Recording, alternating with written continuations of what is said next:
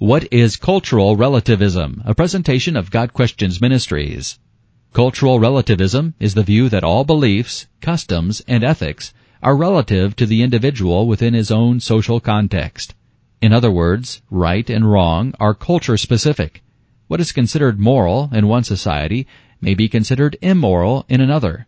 And since no universal standard of morality exists, no one has the right to judge another society's customs. Cultural relativism is widely accepted in modern anthropology. Cultural relativists believe that all cultures are worthy in their own right and are of equal value. Diversity of cultures, even those with conflicting moral beliefs, is not to be considered in terms of right and wrong or good and bad. Today's anthropologist considers all cultures to be equally legitimate expressions of human existence, to be studied from a purely neutral perspective. Cultural relativism is closely related to ethical relativism, which views truth as variable and not absolute. What constitutes right and wrong is determined solely by the individual or by society. Since truth is not objective, there can be no objective standard which applies to all cultures. No one can say if someone else is right or wrong. It is a matter of personal opinion, and no society can pass judgment on another society.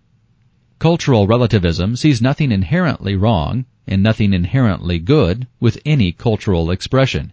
So, the ancient Mayan practices of self-mutilation and human sacrifice are neither good nor bad. They are simply cultural distinctives, akin to the American custom of shooting fireworks on the 4th of July. Human sacrifice and fireworks, both are simply different products of separate socialization. In January 2002, when President Bush referred to terrorist nations as an axis of evil, the cultural relativists were mortified. That any society would call another society evil is anathema to the relativist. The current movement to understand radical Islam, rather than to fight it, is a sign that relativism is making gains. The cultural relativist believes Westerners should not impose their ideas on the Islamic world, including the idea that the suicide bombing of civilians is evil. Islamic belief in the necessity of jihad is just as valid as any belief in Western civilization, relativists assert, and America is as much to blame for the attacks of 9-11 as are the terrorists. Cultural relativists are generally opposed to missionary work. When the gospel penetrates hearts and changes lives, some cultural change always follows. For example, when Don and Carol Richardson evangelized the Sawi tribe of the Netherlands New Guinea in 1962, the Sawi changed. Specifically, they gave up their long-held customs of cannibalism and immolating widows on their husbands' funeral pyres. The cultural relativists may accuse the Richardsons of cultural imperialism, but most of the world would agree that ending cannibalism is a good thing. For the complete story of the Sawi's conversion, as well as an exposition of cultural reform as it relates to missions, see Don Richardson's book, Peace Child. As Christians, we value all people, regardless of culture, because we recognize that all people are created in the image of God. Genesis 1 verse 27. We also recognize that diversity of culture is a beautiful thing, and differences in food, clothing, language, etc. should be preserved and appreciated.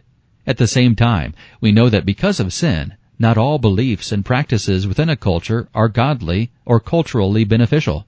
Truth is not subjective. John 17 verse 17. Truth is absolute, and there does exist a moral standard to which all people of every culture will be held accountable.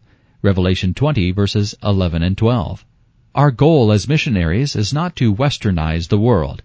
Rather, it is to bring the good news of salvation in Christ to the world.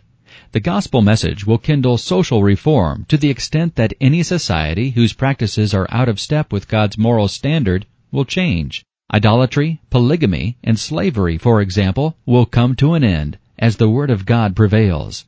See Acts chapter 19. In amoral issues, Missionaries seek to preserve and honor the culture of the people they serve. This has been a presentation of Got Questions Ministries, www.gotquestions.org.